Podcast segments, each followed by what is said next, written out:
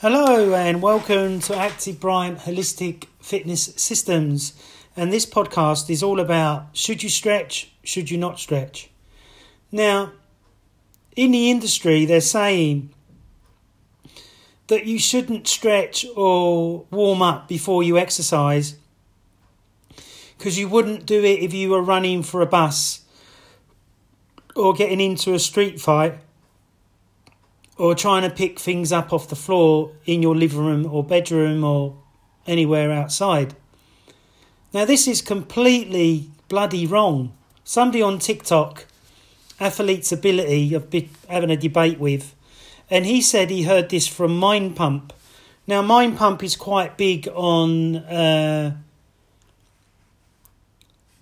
Apple Podcast, so I believe that I should put this podcast out to let you know why it's so important for you to stretch before your workouts and, if you can, after your workouts or just before you go to bed at night. Okay, so the first thing is that most of us may be doing an office job. I'd say 80% of people sit in a chair maybe for 8 hours a day, or at least a couple of hours a day. Now, have you noticed that when you sit down for a while, for too long, for more than an hour, you get up, your hamstrings feel tight, your quads feel tight, your calves feel tight, and maybe you may have lower back stress as well. So really, if you look at animals, as soon as they wake up in the morning, you'd see them yawn like a cat or a dog, and then they will stretch. Then if they run around the park, they'll stretch. If they jump up and down on you, they'll stretch. So, and you look at birds, they're fluttering their wings around, stretching and mobilising and moving their body and, giving themselves lots of love as an animal. But humans seem to be losing this understanding of the human body.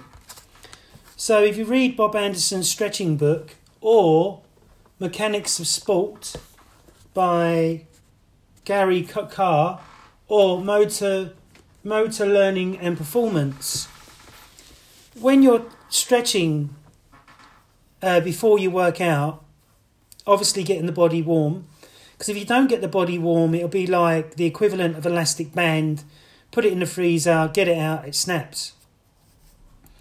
So if you're not warming up the body or warming up through exercises and you're going into it cold, you will setting yourself up for an injury. Whereas when you're running for the bus, you're just doing that, innately or instinctively to get on the bus.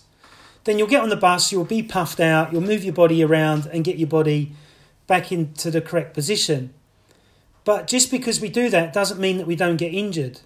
I've been on the bus going down the steps and the bus jolted and I holded onto the railing and I ripped my shoulder a little bit before, But I found through my own experience with clients of 21 years and myself, because I do a lot of heavy lifting and weightlifting, so if I wasn't to keep my flexibility, I would have a lot more injuries. And sometimes I have a neck complaint that comes up every 6 or 12 weeks. But if I mobilise it, stretch it, do some breathing exercises, it releases that pain and I'm back to normal again. Whereas if somebody doesn't know what they're doing, they could end up ripping or injuring themselves or think they've got a long-term injury when they haven't. It's just a tight muscle. And our muscles go tight with our emotion.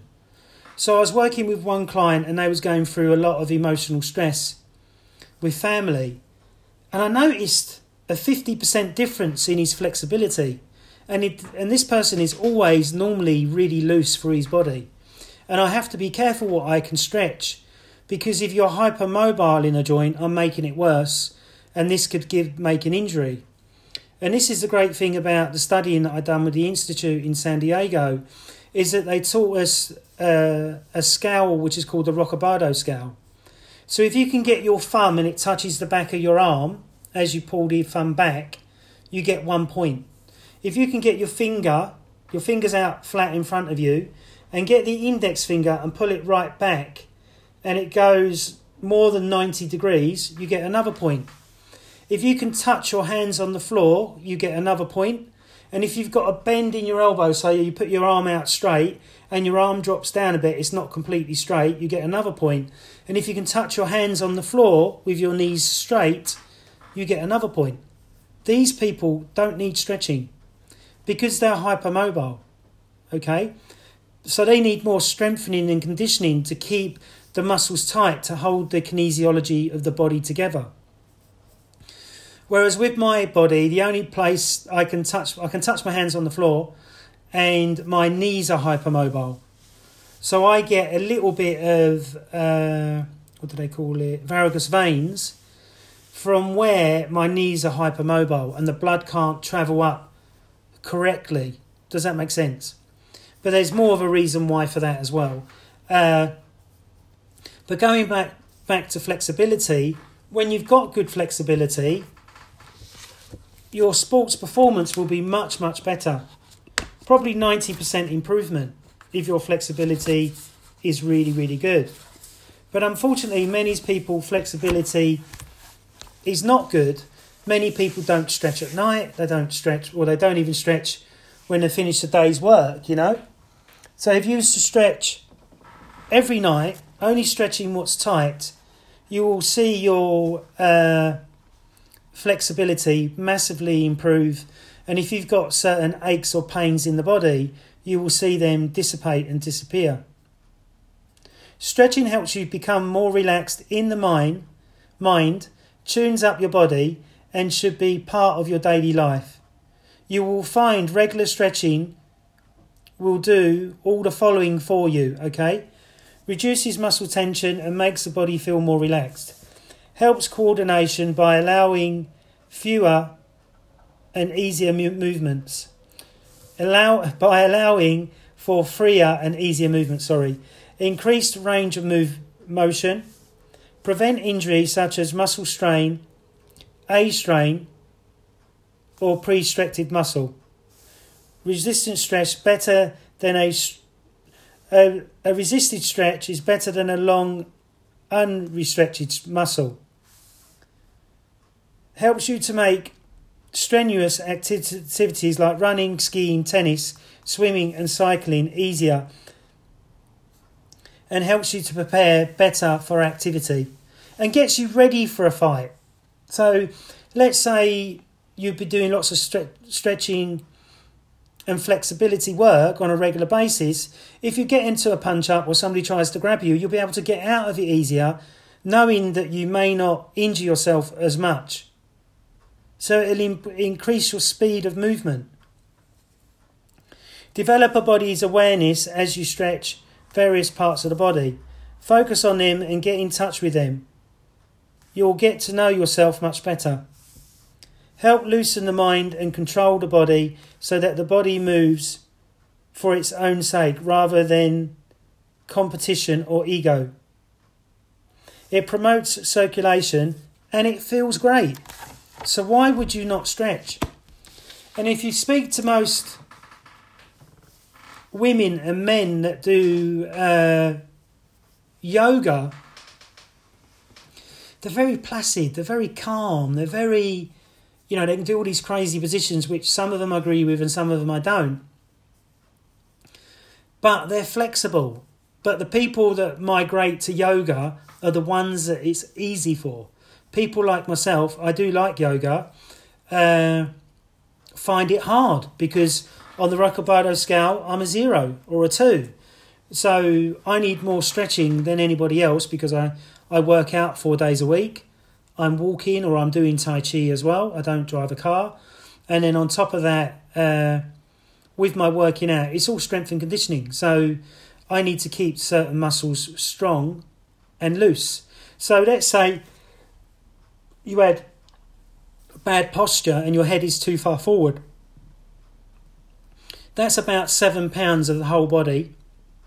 And if your neck is connected to your lower back, and as you've got this forward head, you've got lower back pain, them muscles may be long and weak, so they need to be strengthened.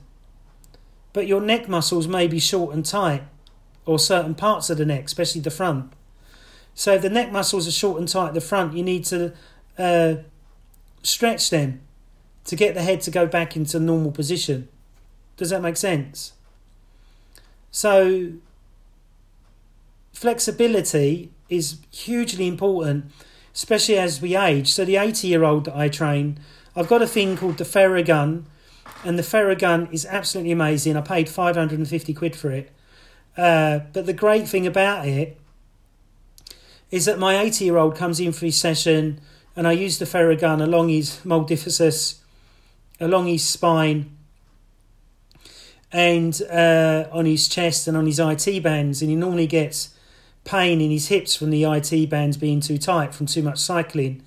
So by doing this stretching work on him, or massage work with him and stretching, it enables the IT bands to be better, to him to have no pain, and he's a very happy chappy when he leaves the session. And to see him stand up straight, you know, most old people when they get into 80 years of age or 60 or 70 years of age, they lose a lot of muscle mass if they're not strength and conditioning, which I will till the day I die. But they lose a lot of upper muscle in the rhomboids. They lose abdominal muscle as well as gluteus maximus muscle, which is your bum muscle.